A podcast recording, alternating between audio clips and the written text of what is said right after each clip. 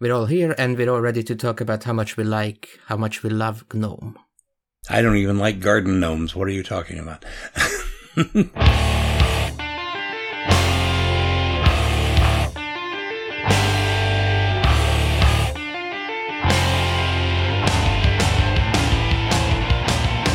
Welcome to Mintcast, the podcast by the Linux Mint community for all users of Linux.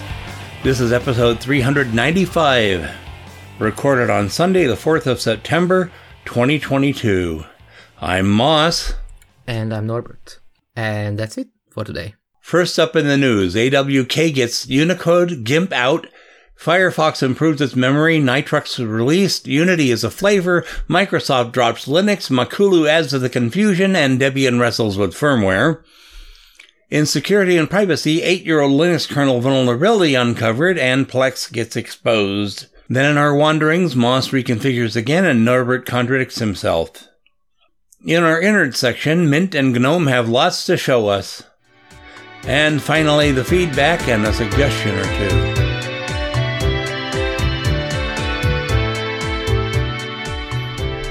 In the news, Universal Unix tool AWK gets Unicode support from the Register and Ars Technica through Londoner.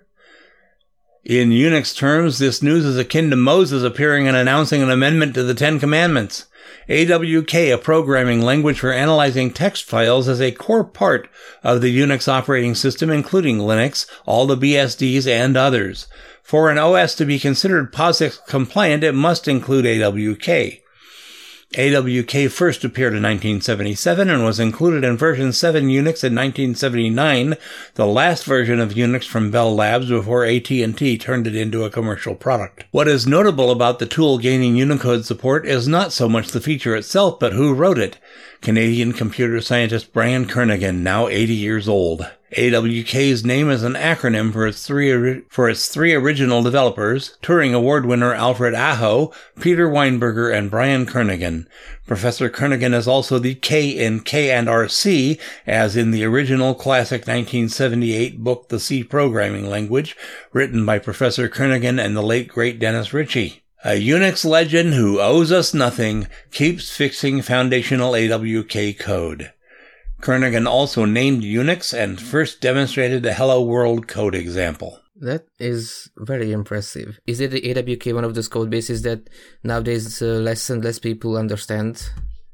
And uh, or is it just the fact that it's tried and true and doesn't get that many new uh, commits and features? Very definitely under the if it ain't broke, don't fix it strain of code. GIMP 2.99.12 was released and is self-described as a huge milestone toward GIMP 3.0. Many of the missing pieces are getting together even though it is still a work in progress. GIMP 2.99.12 brings on-canvas brush sizing, customizable on-canvas modifiers, improved tool pointers, initial CMYK support, and a ton of work landing there, improved theme support, a number of improvements to the Adobe Photoshop PSD file format handling, handling improvements for raw data, support for loading WBM image files, and enhancements in working and enhancements in working towards Wayland support. I am really excited for GIMP 3.0, and I quickly want to uh, recite some of the uh, some of the more int- some of the more important new features that we, I think we covered last year in a different uh, episode. One of them is uh, GIMP being ported from GTK2 to GTK3, which has been a bit overdue. It just comes with GIMP being a slowly move, slow moving project, I guess. Another one that I would say is an even bigger new feature is the ability to select multiple layers, which for some reason GIMP didn't have up until now. And it was one of the most uh, missed feature among the users. It will also have a new plugin it will also have a new plugin API, pay, uh, new and better imp- improved gesture support, which I'm also excited about, improved file format support, and Windows Ink support, which I assume is mostly relevant for people using GIMP on Windows. So it's all around shaping up to be a very solid release. Okay then. Uh, Firefox 105 beta brings memory fixes and the return of the two finger swipe gesture on Linux. From 9 to 5 Linux. It's bringing back the long anticipated two finger swipe horizontal gesture on Linux for navigating back and forward on a website without having to hold down the Alt key. While this feature has been delayed over and over, and we really hoped that it would land in Firefox 104, it does appear to finally be ready for the masses with the next Firefox release. It looks like the feature is working very well, and there are no blocker bugs this time, so fingers crossed. Also, for Linux users, Firefox 105 propo- promises to Firefox 105 promises to fix some memory issues that were apparently present in previous releases of the open source web browser and most noticeable on low memory systems. Firefox is less likely to run out of memory on Linux and also performs better towards the rest of the system when memory is running low, said Mozilla. Other than that, Firefox 105 will come with a new option in the print preview dialog to let you print only the current page. Web developers will get support for defining persistent scripts using scripting. I have to be honest, I had no idea Firefox even had a horizontal swipe. Uh, feature for going back and forth.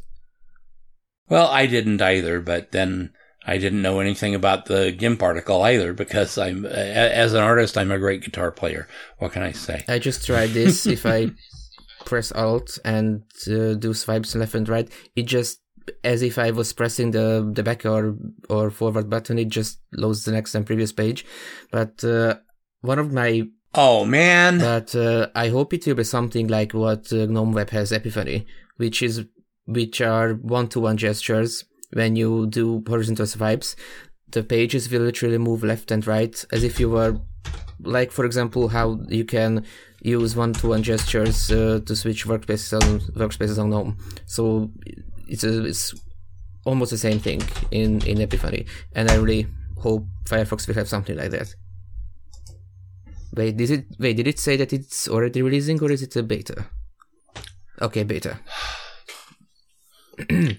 well, that was fun. Yeah. My my Audacity is still recording, so we're good. Okay. Um, Did you lose internet? I, I, I, I went to look up my version of Firefox, and I'm pretty sure I'm on 104, and then said it closed Firefox. So okay. we're back. Yep. Uh, let let I need to get my script open again. Hmm. Nitrux 2.4 has been released with Linux kernel 5.19, KDE Gear 22.0, 22.08, and new MAUI apps. This is from 9 to 5 Linux. And before I continue with the article, I, uh, in case someone doesn't know, Nitrux is a Debian testing based distro that uses app images as its main format for applications. So it being a Debian testing based distro is mostly for the core system components to be up to date. And uh, app images are self contained uh, sort of portable applications. So it's, it's a very interesting com- combination. And but the most interesting thing about Nitrux, I think, is their distinct app ecosystem and app development framework called MAUI. I describe it as the Qt equivalent of the framework that Elementary OS has. I mean, it's as in as in it's similar to what Elementary OS has built around GTK. Nitrux has something. Nitrux has a distinct framework built around Qt in the sort of the same manner. Nitrux 2.4 ships with the XanMod Linux 5.19 kernel, and XanMod is a general purpose custom and XanMod is a general purpose kernel with custom settings for stability and responsiveness. It also includes the latest version of KDE software, Plasma 5.25.4 and KDE Gear 22.08.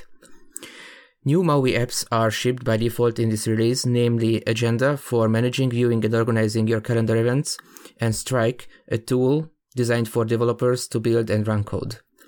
Also updated is the NX Software Center package manager, which now features a new store view with categories to the left, the ability to list other files uploaded by the same author, updated placeholder text to avoid confusions in the apps and tasks view, and improved search results related to the search query.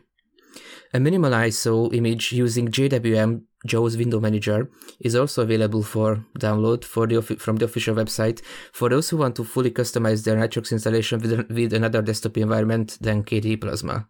Yeah, I've I've always been fascinated by Nitrux, but I can't wrap my mind around it. I just haven't been able to.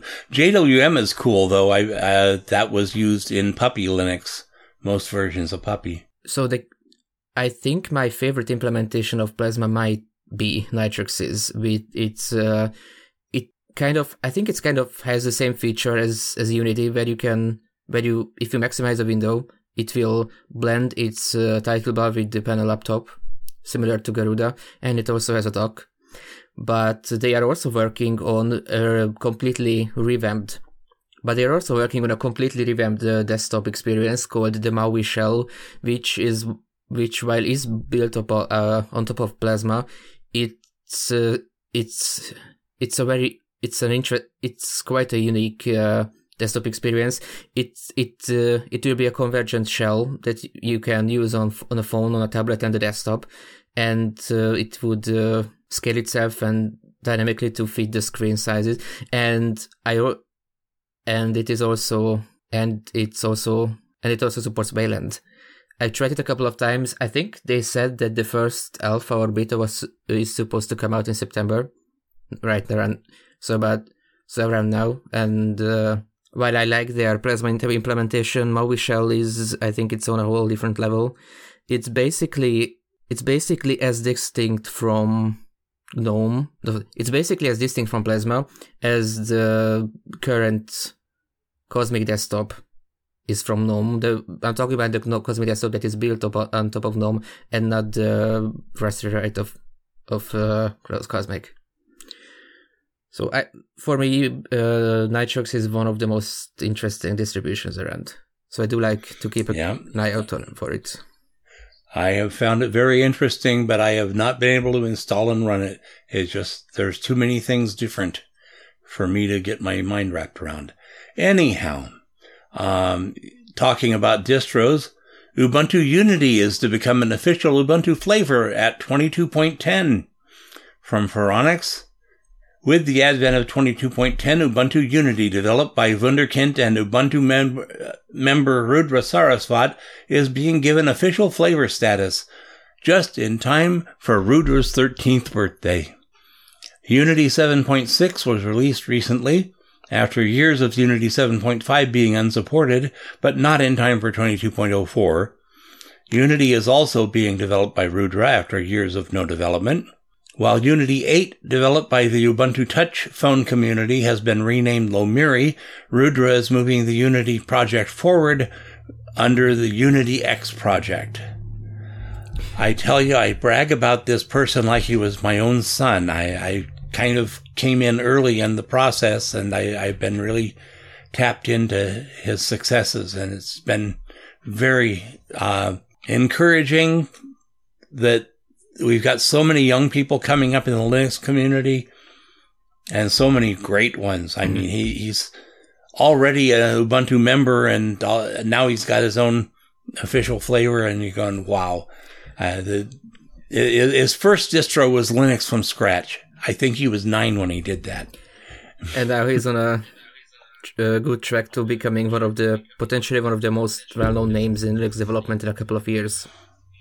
Yeah, if he keeps going, you know, Canonical has a paying job waiting for him when he finishes high school. okay, Norbert, I, let's go ahead. I also really no. do like Unity. I I was a uh, when I but when I learned that it doesn't run on Wayland, I was a bit disappointed. But it also makes sense because when Unity was started, Wayland was where was Wayland was still in very early, but Wayland was uh, wasn't as stable as it is nowadays, and because Unity was dropped by Canonical, it didn't really have the chance to get Wayland support. But I hope that in the future it will be uh, if it will get uh, native Wayland support, I will definitely try it.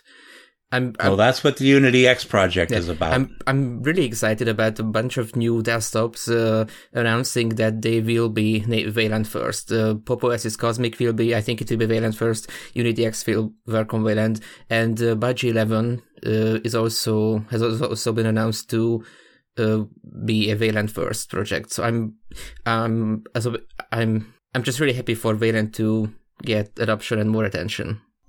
Okay. Microsoft decides to drop the Linux app for Teams to replace it with a progressive web app instead. This is from It's FOSS.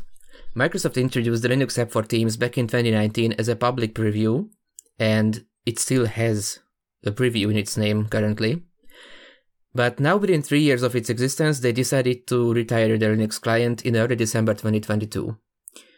Uh, Just like Microsoft, drop Linux. Yeah. But no, but you forget that, but you're forgetting Microsoft Hearts Linux. At the time of publishing, at the, at the time of the publication of uh, this It's FOSS article, there are no official announcements to address this. However, the news was potentially spotted by an administrator using Microsoft Teams, probably as one of the internal admin, probably as one of the internal admin notices via Hacker News. The notice mentions, quote, we will be retiring the Microsoft Teams desktop client on Linux in 90 days, in early December, which is currently available in public preview. All users on the Microsoft Teams Linux desktop client will have to transition to the web or using the progressive web app version, which is where we will continue to invest our development resources. We are committed to helping all current customers on Linux starting on Linux start using the progressive web app. We publish guidance once we are close to releasing this feature. The Progressive Web App or PWA will support background blur, custom backgrounds, reactions, and a couple other desktop app feature and a couple other desktop app-like features. So for some users, this is good news. It is so for some users, it is good news. It is not clear when the PD, it is not clear when the PWA will be ma- will be made available, as they only mention that you can expect it in the coming months. My first reaction to this was remembering that Firefox dropped the their progressive web app feature a while back. So I assume this means in Firefox you will be only you you can just use the web version. I have been using the web version because I didn't uh, quite like their desktop app. If I use it in the browser, I can just run my browser as a as a Wayland as a Wayland app, and I the same thing is the same thing with Discord. Discord uses a specific version of Electron that has a bug that uh, doesn't let you run it as a uh, in Wayland mode. But if I use Discord and Teams and even Element in a browser, I can just use them natively on Wayland. Even the Element uh, desktop client, which has a way which is a way more recent version of Electron than Discord, uh, I I wasn't able to run that in Wayland mode either.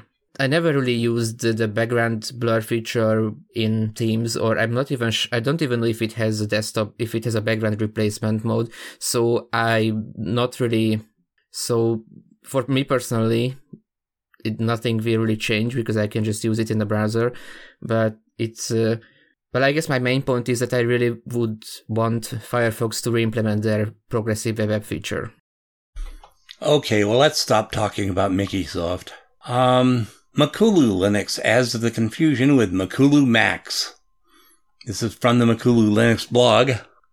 Unless you watch the video found at the link, you still won't know the difference.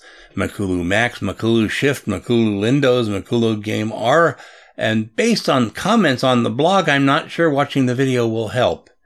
Even so, this set of distros from developer Jacques Raymer has interesting tools and ways of doing things. You may want to check it out. I I just reviewed uh, Makulu Shift on the last episode of Distro Hoppers Digest. Um, he has interesting ideas about what security you don't need in Linux. And, um, well, when you go into terminal and do your updates, it doesn't even prompt you for a password. Or if you do anything else in terminal, it doesn't prompt you for a password. So yeah. Anyhow, let, us move on to a real operating system, Norbert. But I wanted to say that I uh, in the sudoers file, you can set it that users that can use sudo can use it without the passwords. But I'm not sure what per- what privileges a user would have would need to have uh, to be able to. Do you need sudo in Makulu to do stuff, or do you, can you just run uh, commands without that? Well, I run sudo. Uh, I have tried running su minus and got uh, error code, so you just run sudo, but no password. I think you get a, you get an error with su if the root account doesn't have a password. But if you type sudo su, it will. But if you type sudo su, it will. Uh, you will be able to get to switch to a, the root account with your own password. Hmm. That's my girlfriend, sudo su. Debian moves to resolve the firmware question. This is on Phoronix. Uh, and we previously uh, and the previous and we mentioned uh, a while back how Debian, how there was an internal discussion in uh, within among the Debian developers uh, about the f- about the fir- about this firmware question, which is the fact, which is that the official Debian ISO doesn't include uh, proprietary firmware, and uh, the majority of uh, the most used distributions do, and it's been a little difficult to find the unofficial ISO on the website that includes this firmware, these firmware files. There and there and there were four options proposed, and now they had a vote on those and the vote on the potential moves was held over a period of time that ended uh, on the 2nd of September, but no results but no results have been released at present. And uh, so the options were option A, include non-free firmware packages on the official installation media. Option B, include non-free firmware onto the official media along similar lines similarly to option A, but uh, the difference in this opinion would be not would be to not replace the current Debian media sets. The Debian images would be separate, complementary images on the current install media that does not include non-free firmware. Or option C, make, making install media that contains packages from the non-free firmware section on the Debian archive and make it available for download alongside the free purely free software media in a way that the user is informed before downloading the media about the free option. And uh, based on what the the art, based on what the based on the content of the page on the Debian blog, the first option, option A, has received uh, the most options, which is basically to just make the non-free firmware ISO the official ISO and replace the current one, which would which would be what uh, which would in which case they would just uh, handle it like uh, most of the other distributions do. They just ship they would just ship the fir- the firmware files on the official image. So this is the most likely outcome. That's strange, as I read that uh, over a thousand developers had the right to vote on this, and the leading option right now has 16 votes. I don't think they turned out the vote on this one. Hmm. Okay, uh, then maybe the results will okay, then maybe the page doesn't show the final results, but I'm really hopeful that the option A will be implemented. Okay. Uh, we've got a new hex editor, Malcat, hexadecimal editor and disassembler for malware analysis from malcat.fr. Malcat is a feature-rich hexadecimal editor slash disassembler for Windows and Linux targeted to IT security professionals you can inspect dozens of binary file formats, disassemble and decompile different CPU architectures, extract embedded files, and scan for Yara signatures or anomalies in a fast and easy to use graphical interface. You don't like what you get? Malcat is also heavily customizable and scriptable using Python. I, I know nowhere near enough about uh, software development to make use of something like this. But it's news, so let's move on to more news a few weeks ago I was on FlatHub and I want and I wanted to see what uh, software are there for running Windows programs on Linux, and Bottles is one of the most uh, talked about ones nowadays, which is only officially distributed to FlatHub.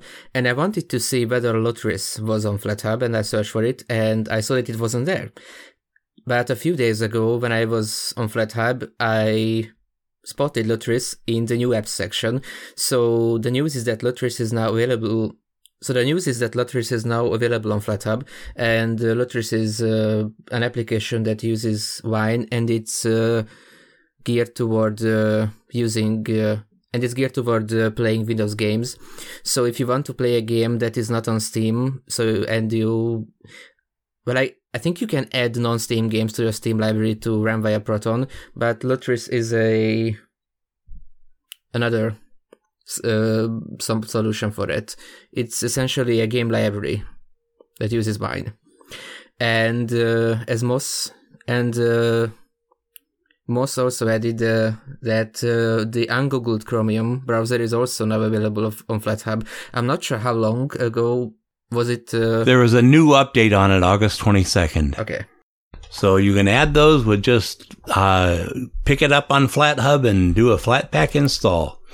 Can I just rant about Flatpak a little? No. installing software is pretty straightforward. I can just uh, type uh, Flatpak install, for example, Flatpak install Discord or Flatpak install Firefox, and it will list the matches that have Firefox in the name and I can just select one. But if I want to run an installed software from the terminal, I, I can't just type flatpak run Firefox, I will have to type out flatpak run org.mozilla.firefox. So it would be nice to have a feature where if you only have one application that is not a runtime that has Firefox in its name, it would be enough to just type flatpak run Firefox and it will recognize what you want to do. Uh, Arti 1.0.0 is released. You can now get your Tor with a full serving of Rust.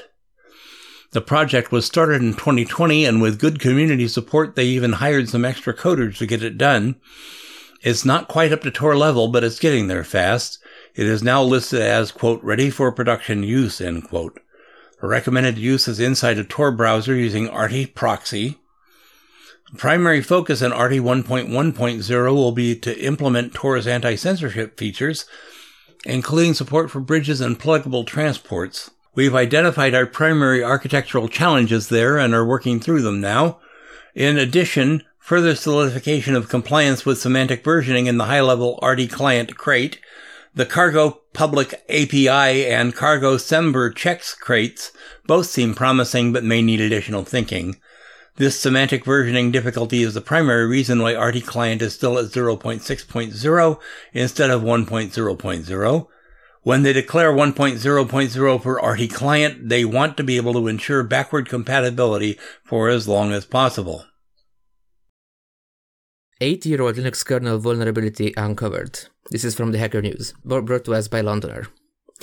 Details of an 8-year-old security vulnerability in the Linux kernel have emerged that the researchers say is, quote, as nasty as Dirty Pipe, end quote. Dubbed Dirty Cred by a group of academics from Northwestern University, the security weakness exploits previously unknown exploits of the security weakness the, the security weakness exploits a previously unknown flaw, and uh, it was given the identifier CV 2022 50 CVE 2022-2588 to escalate privileges to the maximum level. And there's a quote, Dirty Cred is a kernel exploitation concept that swaps unprivileged kernel credentials with the privileged ones to, es- to escalate privilege. Researchers Zhenpeng Lin, Yuhang Wu, and Xinyu Xing noted. I hope I pronounced those names right. Instead of overwriting any critical data fields on kernel heap, Dirtycred abuses the heap memory reuse mechanisms mechanism to get privileged. DirtyPipe tracked the CV 2022-0847 and affecting Linux kernel versions starting from 5.8 refers to a security vulnerability in the pipe subsystem. Oh, so this, this recites what Dirty Pipe is. I'm not sure if that's... Uh, and the article also recites what Dirty Pipe is. Uh, so, so dirty pipe refers to security vulnerability in the pipe subsystem that allows unprivileged processes to write to arbitrary readable files, leading to privilege escalation. So, if I understand it correctly, uh, dirty cred is basically tricking tricking the system to write uh, to a memory space that uh, this exploit can have access to without it uh, intended, being intended to have access to it. Right. It looks like they're, uh, it says abuses the heap memory reuse mechanism. Oh boy. Even though I don't know much about the security research or even how memory or CPU works, it's it's fascinating how these very specific uh, vulnerabilities are discovered. Well, you can't say Linux has no bugs or uh, you can't hack Linux. It's just stronger and fixed more quickly. Yeah, and Linux being Linux being the most used operating system on servers is probably as targeted as Windows, but the Linux desktop is not is not nearly as targeted as the Windows desktop due to it being uh, very much a minority among desktop users. Okay. We got a Plex breach, which exposes usernames, emails, and encrypted passwords from The Verge through Londoner. Streaming media platform Plex sent out an email to its customers earlier, notifying them of a security breach that may have compromised account information, including usernames, email addresses, and passwords. While Plex's message says all account passwords that could have been accessed were hashed and secured in accordance with best practices, it is still advising all users to change their passwords immediately. Plex is one of the largest media server apps available, used by around 20 million people to stream audio, video, and photos they upload themselves, in addition to an increasing variety of content the service provides to paid subscribers. The email states, Yesterday, August 23rd, we discovered suspicious activity on one of our databases. We immediately began an investigation, and it does appear that a third party was able to access a limited subset of data that includes emails, usernames, and encrypted passwords. End quote. There is no indication any other personal account information has been compromised, and there is no mention of access to private media libraries, which may or may not include pirated content, private nudes, and other sensitive content, having been accessed in the breach. Plex's email also reassures customers that financial information appears to be safe despite the breach, stating, quote, credit card and other payment data are not stored on our servers at all and were not vulnerable in this incident, end quote. The cause of the breach has been found and Plex says it has taken action to prevent others from taking advantage of the same security flaw. Quote, we've already addressed the method that this third party employed to gain access to the system, and we're doing additional reviews to ensure that the security of all our systems is further hardened to prevent future incursions. End quote. Plex is a self-hosted uh, service, right? For the most part, but they do some hosting on the site for uh, paid users. So I assume you can create an online account so you can access your home service content uh, from anywhere else. That is okay. correct. I know I've been using Joe's uh, Plex server for some time, although he said he was changing the password, so I don't currently have access. Have you also been using Joe's window manager? No. Uh, I I've been using a lot of stuff from Bill. Well, email addresses being uh, leaked is is a is a fairly common thing nowadays. I've heard about uh, services that you can use to get aliases for your emails, so you don't have to. So you can so you can sign up to a service via an alias email, and everything will be forwarded to your real email. So which is a way to get around uh, not having your not having get around the risk of having your email being in one of these data leaks. I haven't used it. I haven't used them, but I just wanted to mention that. Well, it sounds like all the passwords were properly hashed and encrypted, so there shouldn't have been a problem, and they did the uh, responsible thing by telling people to go ahead and change your passwords. Okay, and that wraps it up for security. Let's move into biweekly wander. I can't even talk. Biweekly wanderings. Well, my Mint 21 upgrade on my Lenovo T540P kept reporting errors and updating the kernel. After trying lots of things, I wound up almost completely redoing the whole laptop. UEFI got in the way of a lot of things and I had to figure out in advance, given what I think I know, the best order to reinstall. I did not need to reinstall Bodhi, but everything else got redone, with Makulu Shift being replaced with Peppermint for the next episode of Distro Hoppers and KDE Neon being replaced by Linux Lite, so I have would have a good comparison to Peppermint since Linux Lite is approximately what Peppermint was before it converted to Debian. Linux Lite was my first distro, so it has a special place in my in my heart. It all works now, but I have more configuring to do. I think I finished the configuring by now, actually. Uh, don't remember how long ago I wrote that. Uh, five total installations of four distros. That was a long night. Linux Lite needed to be installed twice as my attempt to remove the Chrome browser somehow took out the entire networking aspect of the distro, the Wi-Fi, Ethernet, etc. Did you type yes, do as I say? No. Did I know to type yes, do as I say? No. well, I have lost my desktop environment before by trying to remove Chrome, so I should have known better. Uh, but I did get it done um, on my next install.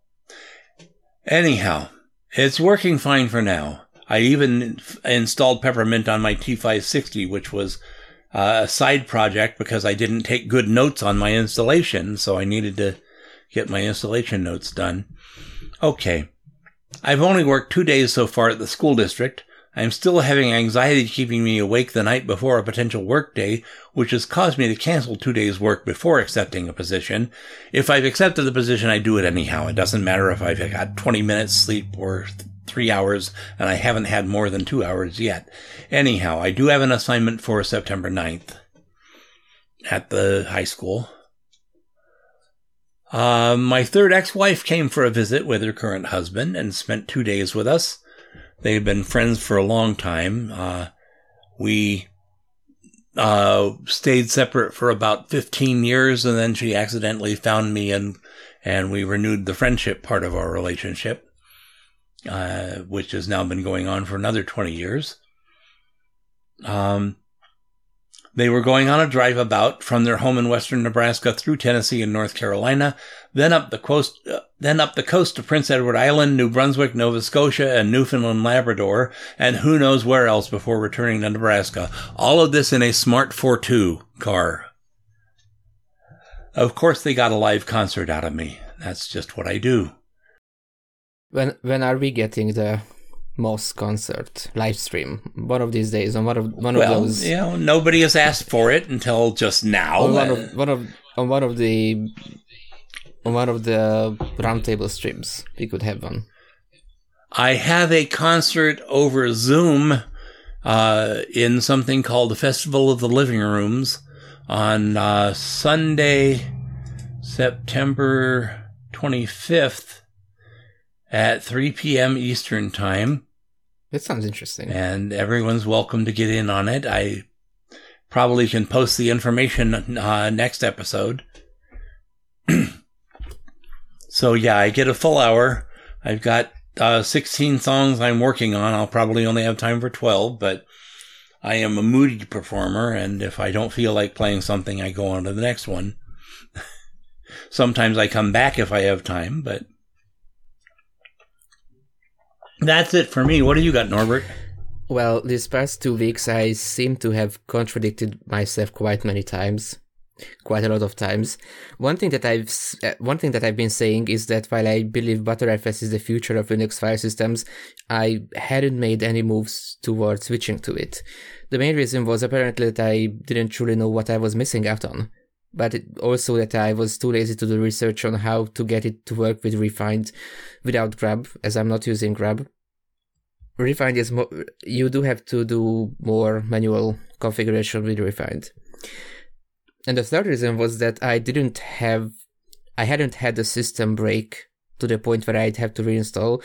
I guess because I spent my first year on Linux uh, distro hopping a lot. So my currently my oldest installation is eight months so I, I don't even have a BROD installation on any of my devices.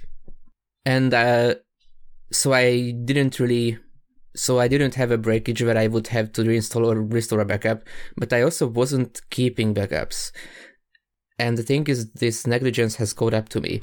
Uh, my Fedora installation on my laptop wasn't properly able to generate the kernel files in slash boot and uh, would only generate the rescue kernels. So when I would get a new kernel update, I would uh, get the init from file system file for that kernel version, but not the VM Linux file.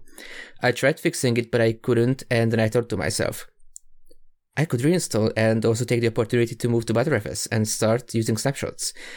And it turns out setting up rEFInd for Btrfs is reasonably easy. As usual, the archwiki was really helpful. I only had to copy a driver file to the EFI partition so that rEFInd can handle Btrfs partitions. And after that, it could detect my kernel on the uh, on the subvolume, on the root subvolume, on the partition, and it could boot in, uh, and it could boot. But I also had to mod- modify the boot entry, the rEFInd boot entry, to point to the root subvolume and not just the partition. So I've been on Btrfs for a week, and it's been awesome. So I've been on Btrfs for a week and it's been awesome.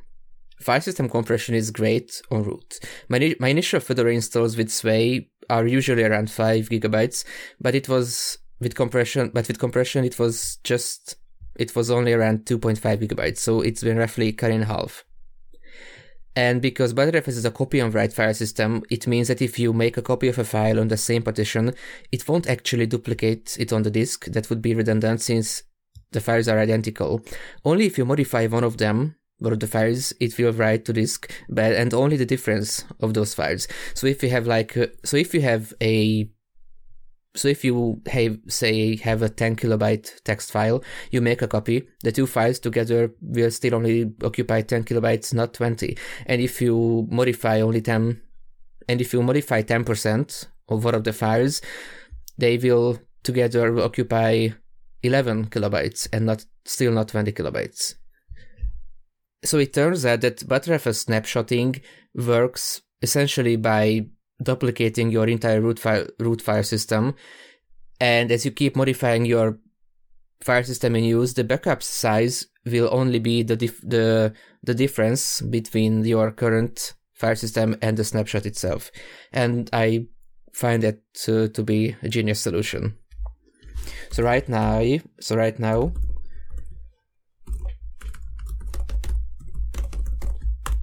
So right now, if I open up uh, the list of my snapshots, it says I have four snapshots. I set to have daily snapshots and weekly snapshots. And uh, my first, it says my latest snapshot is 3.4 gigabytes. That's that's compressed, and the difference between my current file system and the snapshot is 6.7 megabytes. So this particular snapshot only occupies 6.7 megabytes of space. Uh, my weekly snapshot, which is three days old, is around 300 megabytes in size because that's how much my root file system changed. So yeah, if I knew how easy and smooth, pun intended, is using Btrfs, I would have switched to it a long time ago. And I, and I also came up with a way to create backups of install of my installations that uh, still use ext4, which is basically just manually creating a .img file of the partition using dd. You can do this from GNOME disks or via dd on the command line, on the command line, which I assume is what disks is using at the backend anyway but then the image file is the size of the partition and not just the use space on the partition.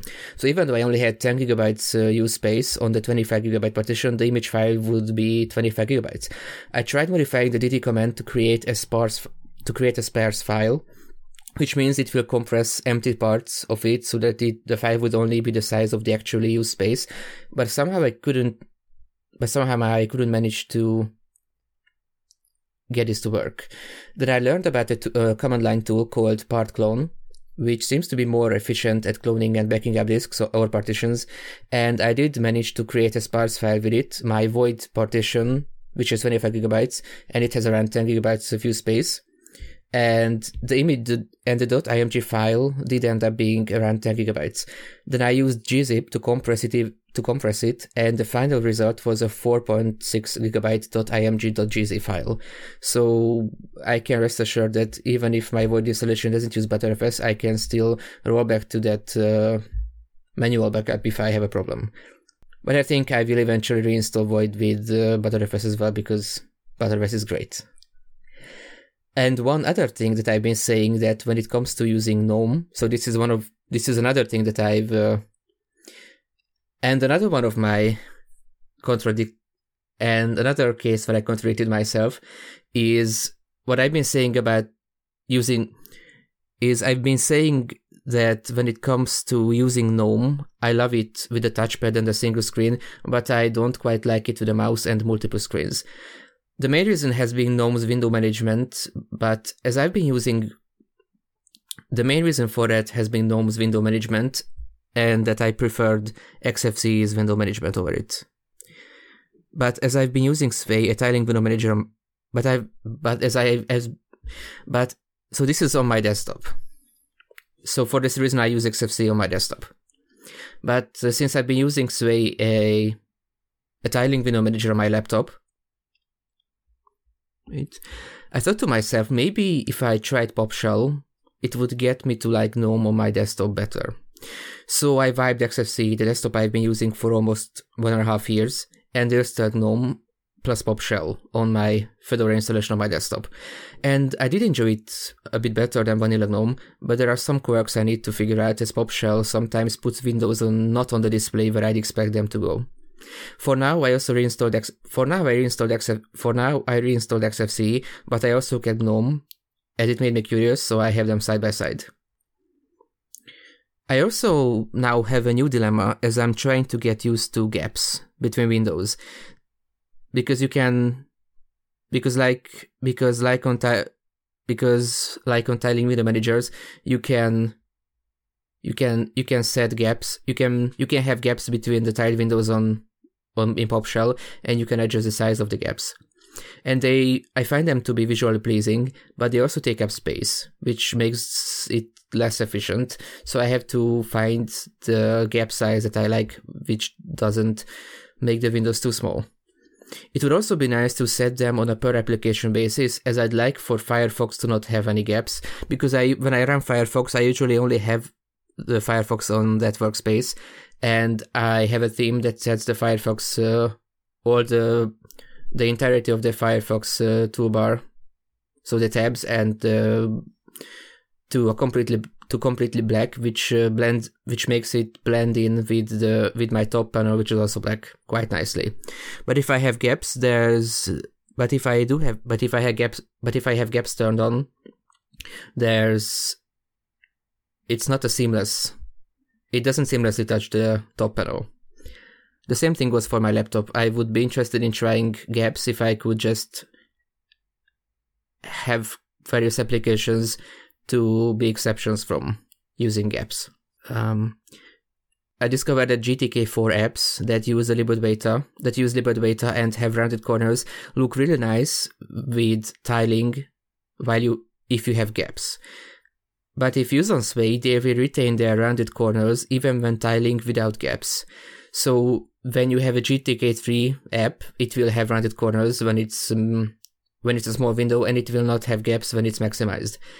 And that will be the case on both GNOME and Sway.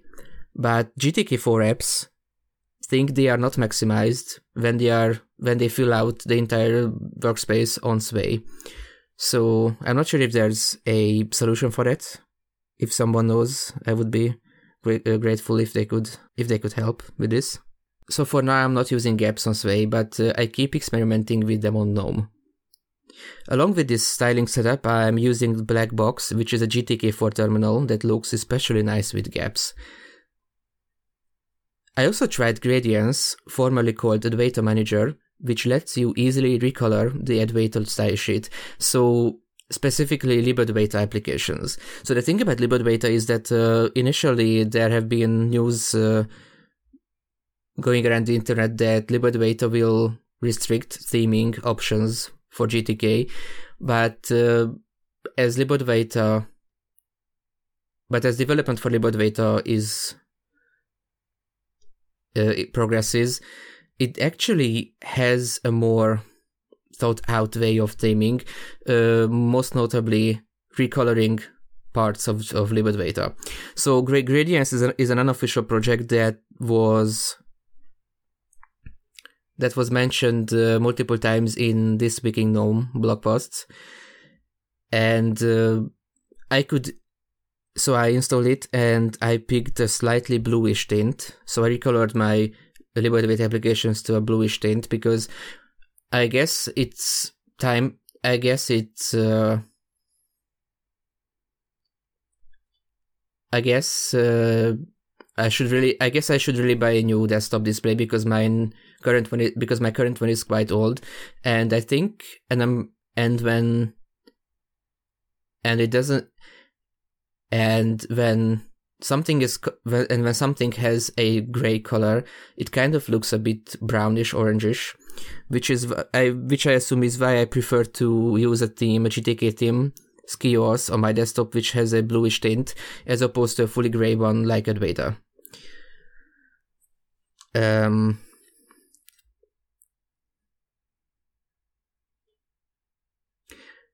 so I so I essentially tried making Libadwaita to look a bit more like Skeuos in in terms of the color scheme, and since Black Box has it and since the black box terminal has built-in themes, one of them is a bluish tint, so I just uh, took that color and applied it to all the other GTK4 applications, and it looks uh, and on my and on my display at least eh, I like it better than the regular color of, of uh, Libadwaita. And I really hope that there will and I and I hope that there will be an official tool uh, developed by the GNOME team in the future that lets you uh, recolor Libadwaita applications. And yet another thing where I contradicted myself is a while ago I said I wouldn't and yet another thing I thought I wouldn't do is using Wayland on my NVIDIA desktop, my production machine, as I had some things not work, most notably OBS. In, in GNOME Wayland when I tested it. But as I'm on Fedora, but but when I installed GNOME, it defaulted to Wayland because I'm on Fedora, and since I was there, I thought I might as well try it again. And this time, but this time I didn't go for the RPM Fusion version of OBS, but the Flatpak, and it worked flawlessly. I think I also had the weird. Uh, I think previously when I could get OBS to work on Wayland, I had a weird thing happen where my my display's frame rate would drop to my to the frame rate I was recording at 30 FPS. I'm not sure. I'm I'm not sure if that happened or I was just imagining it. But uh, when I tried running the OBS, but when I tried but now when I tried running, but now when I tried the Flatpak of OBS, it seems to it it just worked as I would have expected it. It just it worked just as well as on the Xorg session of GNOME. So I may just end up sticking with GNOME Wayland on my desktop as well. Which I didn't ex- which I didn't expect would happen so soon, but the new NVIDIA 515 drivers seem to work with seem to have improved Wayland uh, support quite a bit. So I'm really happy about that. And I will have uh, okay, so and I've also been looking into ways to extend battery life on my laptop. And once again, a tool from a Chris Titus video slash blog post is what did the trick. I previously tried TLP, Power, Power Profiles Daemon, and auto-cpufreq, but neither of them managed to limit CPU speeds to a level that I'd have liked. My CPU supposedly likes to run between 400 MHz and 4.2 GHz, but even with auto-cpufreq, most cores wouldn't go below 1 GHz, even when I'm just watching a movie. And I okay, forcing your and for a 4.2 gigahertz CPU, it might uh, trying to go below 1 gigahertz might be a bit overkill, but when I just want to watch a movie and I don't really have anything running in the background, I I just want to try how much I just want to experiment how much I can get out of my laptop's uh, battery. I recently came across the official maximum battery life uh, advertised for this laptop is around 12 hours. I assume that is for Windows and in a very power efficient use case scenario. And I'm only getting around 6 to 7 hours even with auto-cpufreq.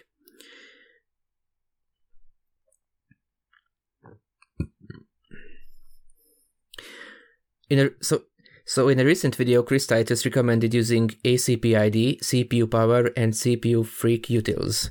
And I looked up ACPI. It's uh, related to power management, and ACPID is a daemon can, that can do that.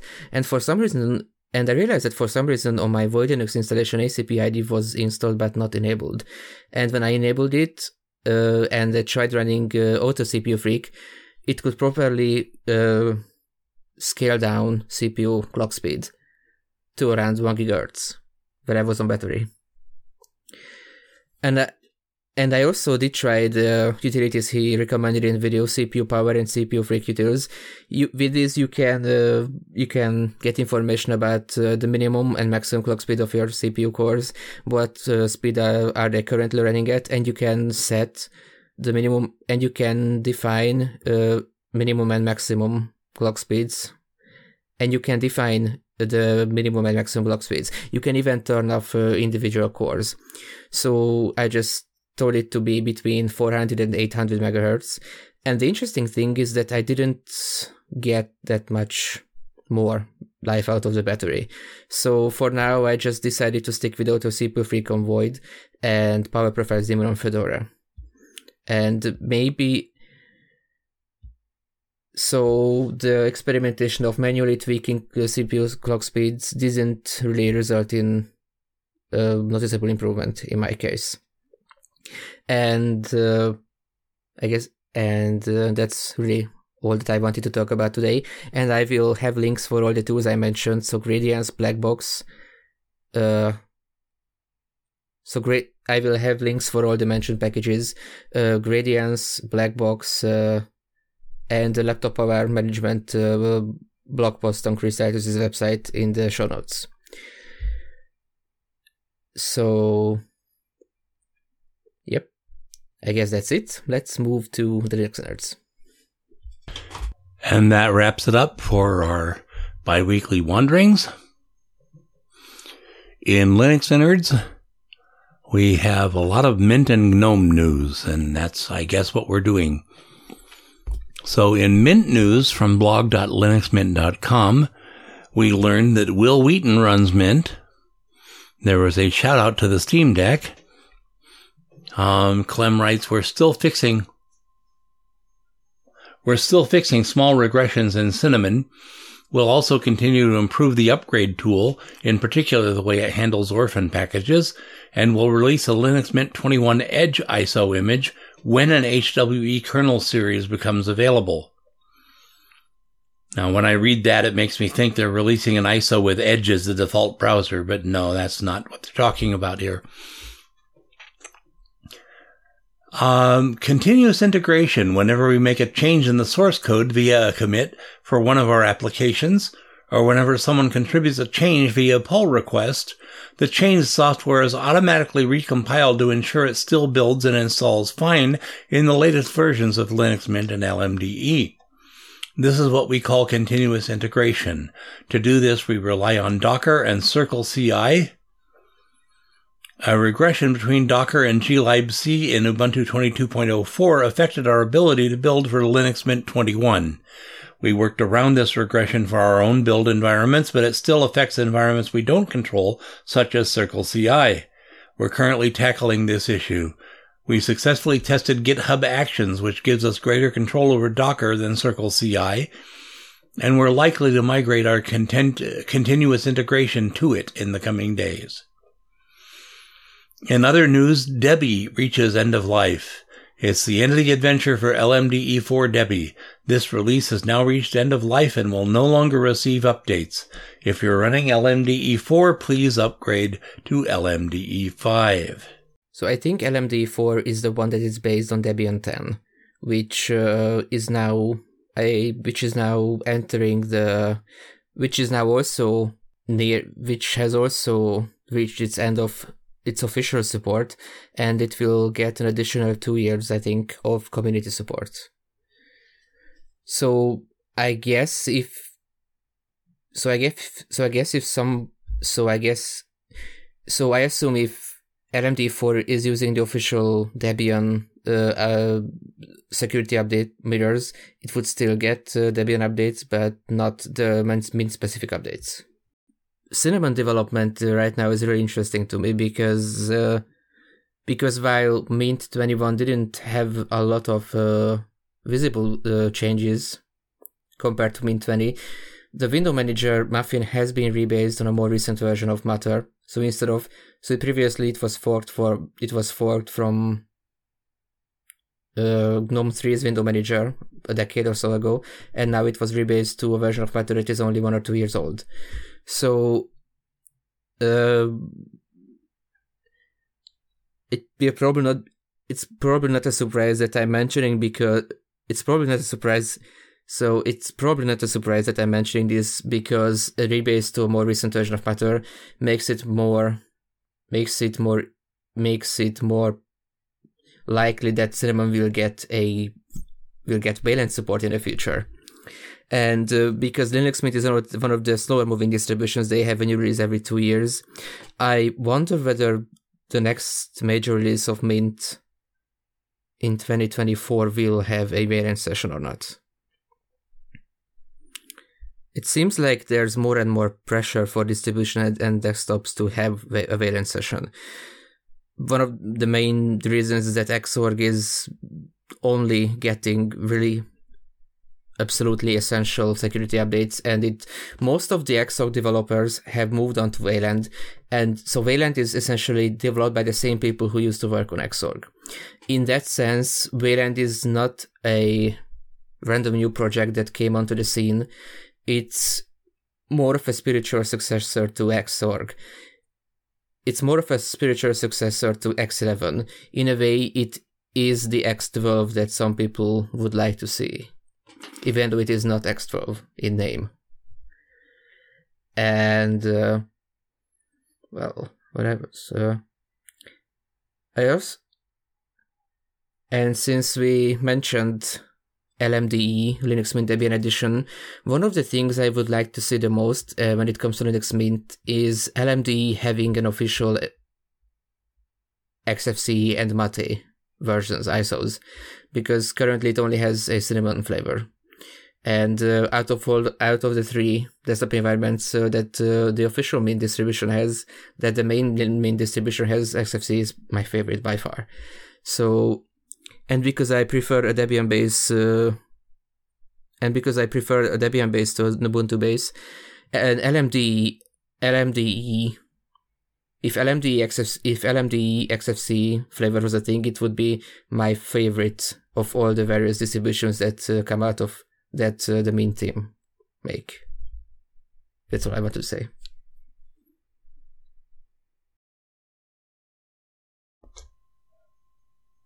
Okay, now we move on to GNOME 43. Yes, indeed. And GNOME 43 is uh, not is shaping up to be another interesting release, and uh, we have an article from It's FOSS, 5 GNOME 43 features to keep an eye on. And GNOME 43 is due to re- is due for release on September 21st, so it ha- so GNOME has releases just around the just a li- around a month before Ubuntu and Fedora have their releases, so in March and September. And one of the major changes is in the quick settings menu. The GNOME desktop menu in the top right corner where you can quickly adjust the volume, access network connections and power, and power on slash off the machine finally gets a visual refresh. Now it looks more like an Android quick toggle bar, which should enhance the user experience while trimming down some extra clicks. You do not need to head to the settings to turn on the dark mode and night light because they will be included in the among these quick toggles. The new quick toggle menu gives you access to those. Moreover, things like selecting a Wi-Fi network and changing the audio device is easier than ever. Yeah, selecting audio input and output, output devices is one of the things that GNOME used to have but was taken out and now they finally made a re-implementation of it. There are also changes to the Nautilus File Manager. Mo- uh, most notably, it's been ported to GTK4 and uh, some other notable changes are the ability to drag and select files in list view, a rubber band selection, an adaptive view with a compact window, which means that when the window gets uh, if you reset, if you decrease the window size and it, and it gets narrow enough, it will auto hide the left bar where you can uh, navigate through uh, with with the places, with the listed places. It will have a new document context menu where you can create new documents via right click, which I'm surprised it apparently didn't have before. But also, I never tried this feature. I think it's uh, I think it refers to the templates folder in your home directory, where if you add uh, files to that folder, they will become templates. So if, for example, you add an empty text file, you can create an empty text file via right click and also any all sorts of file formats. And uh, it will now, and uh, the list view will now have a highlight row effect on mouse hover. The GNOME settings GNOME settings will now have a device security information section. GNOME will display a secure boot warning if we have it disabled, And the settings menu will also have this new device security option where you can get the secure boot status along with other essential informations like uh, the status of TPM, Intel Boot Guard, and IOMMU protection. Well, I always have uh, secure boot turned off because I'm using distributions that don't have don't have signed kernels. So I hope this won't be something. So I hope this warning won't be very apparent, but more discreet. GNOME Web, the Epiphany browser, will now have uh, web extension support. So if I understand it correctly, it will be able to you will be able to install Firefox extensions for it, which uh, come which uh, along with uh, and I think Epiphany already has the Firefox sync built in. So GNOME Web or Epiphany is I, I, wish they would rename it back to Epiphany because web is why it makes sense to have a web browser called web. Epiphany is a more uh, recognizable name and it's easier to search for, and it's also a nice name for a browser. So it's becoming more of a viable. It's becoming more and more of a viable alternative for people who might want to switch browsers. And uh, GNOME soft there, there are also improvements to GNOME software. With GNOME 43, you, you get to know more about the permission. You will get to know more about the permissions required by Flatpak applications, and you also get a section for other apps by to find applications by the same developer. Furthermore, there are subtle visual tweaks to the way packages to the way package sources are displayed. And some other changes include a Adwaita icon theme updates, performance improvements on GNOME apps, various code cleanups, and refinement to the calendar. And also revamped about window for for the for the for the about window of applications. And uh, and GNOME and the GNOME team also have continued to post these weekly updates on uh, the this week on the this week in GNOME blog and in these they'll add, and in these they cover both official both uh, changes and improvements to the official GNOME stack, as well as the unofficial applications like uh, the GNOME Circle apps or extensions. And I wanted to list a couple of them from uh, the latest posts uh, 57, 58, and 59. One of them is Gradience that I mentioned, which uh, is still in development and you can change the libadwaita colors color palette color scheme with that. Black box the flatpak black, black box which is available as a flatpak it's a gtk4 terminal that, terminal that i've already mentioned as well. And i found another flatpak called Kooha which is a screen recorder that i haven't tried but i think it says it but i think it works with wayland. And uh, i I will like, I will probably try this on GNOME and Sway as well because I, for some reason, I haven't been successful in getting OBS Studio to work with, to work on Sway yet.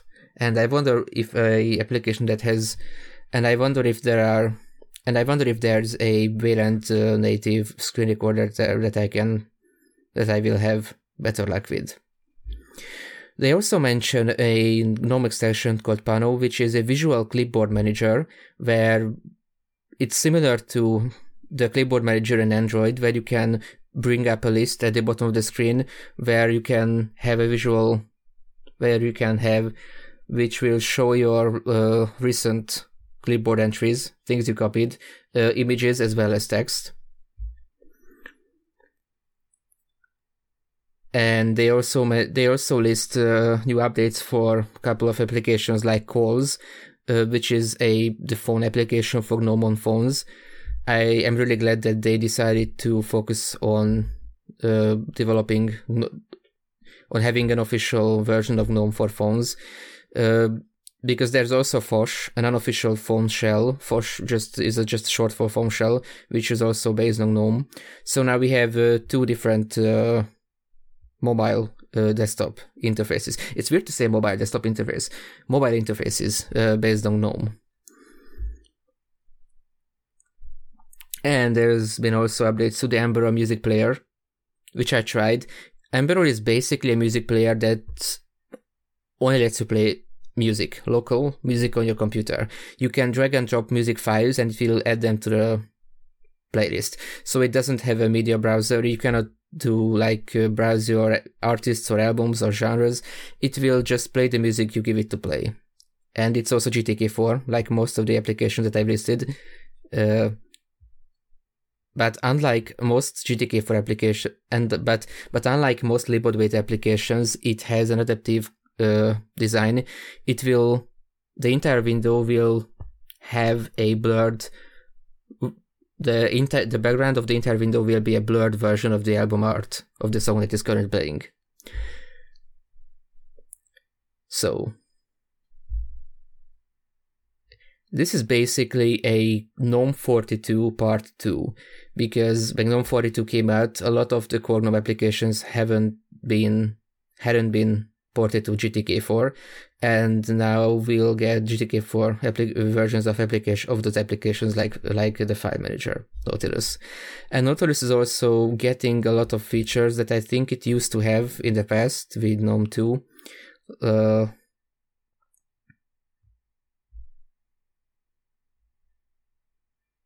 hmm. Do you have anything to add on the topic of GNOME? Who me? Gnome? Yeah. Do I talk about yeah, Gnome? I, know. I don't you, talk you about Gnome. Gnome. Yeah, I love GNOME as long as I'm not using you it. You love GNOME as much as Microsoft loves Linux. Oh, maybe a little bit more. I mean, I, I basically am a Mate person, and that's that used to be GNOME. Mm. Yeah, you know what's interesting? I tried uh, Bodhi Linux, but it I didn't quite like it as much. But I love GNOME. But I do love GNOME a lot. And you love Bodhi but don't like gnome so it's uh well moksha is an incredible experience but it's not what everyone's in mood for. Um, so moksha is based on enlightenment and enlightenment is a very interesting thing. It's not some some posts say some sites say it's not quite a desktop environment but more akin to a window manager or a compositor. I think I think it they also I think I also read it can run in Wayland mode, but I'm not sure if I was successful in running it in Wayland mode when I tried it.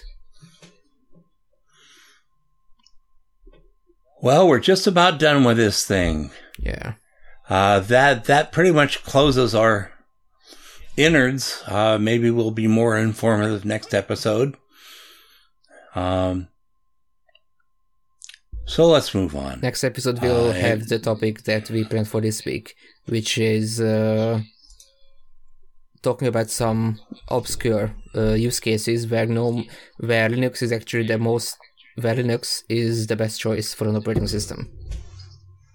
Okay, maybe we will, and maybe we won't. All right, uh, that wraps up our innards. Uh, in vibrations from the ether, we didn't find anything this time. So moving to check this out, uh, somebody posted Deskreen. Was that you? Nope. Well, then maybe it was Joe. Well, we'll just let someone that posted it talk, talk to you about it because neither one of us know anything. If you want to check out Deskreen for yourself, there's a link in the show notes. Let me take a quick look at it so that I have an idea of what it is. Uh, oh, make make any device your second display on Linux. So you, it's uh, it's about it, it's about it's a tool to turn a mobile device into a second screen on Linux. I think. Okay, well, maybe Joe will talk about that next episode. This sounds like something Joe would put in. Check this out. Okay, housekeeping and announcements. Thank you for listening to this episode of Mintcast. If you see something you'd like to hear, if you see something you'd like to hear about, tell us. Send us email at mintcast at mintcast.org. Chat with us on Discord, Telegram, or Facebook. Post at the Mintcast subreddit. Or post directly at https colon slash slash mintcast.org. Don't forget to join us live on YouTube for the next episode 2 p.m. U.S. Central Time on September 18th, 2022. And we have a link to get Mintcast converted to your time zone. The next live stream is 2 p.m. U.S. Central Time on September 10th, 2022. and there's a link to get that converted to your time zone. The next live stream is at 2 p.m. U.S. Central Time on September 24th, 2022. And there's a link to get that converted to your time zone. Live stream information is at mintcast.org slash livestream. In wrap up, well, Joe didn't make it this episode, but you can catch him at tllts.org, linuxlogcast.com, on MeWe, JB at mintcast.org, or there's a link to buy Joe a coffee. You can catch me every week on Full Circle Weekly News, on Distro Hoppers Digest. We've got an episode coming up later this month. Bart Moss at pm.me is my email, and my other information can be found at itsmoss.com. Bill didn't make it this episode, but you can catch him at bill at mintcast.org, bill underscore h on Discord, at WCHauser3 on Twitter, and WCHauser3 on Facebook. And also you can check out his podcast, 3ftpodcast.org, Three Fat Truckers. Norbert? You can send me an email at norbert at mintcast.org. Before we leave, we want to make sure to acknowledge some of the people who make Mintcast possible. Norbert Londoner, Tony Hughes, and all others for our audio editing. Joshua Lowe and Bill Hauser for all of their work on the website. Hobstar for our logo, InitRD for the animated Discord logo. Londoner for our time sinks. Bill Hauser for hosting the Linode, which runs our website. And someday we'll run our uh, Nextcloud instance archive.org for hosting our audio files, and the Linux Mint development team for the fine distro we love to talk about. Thanks, Clem. Thanks, Clem.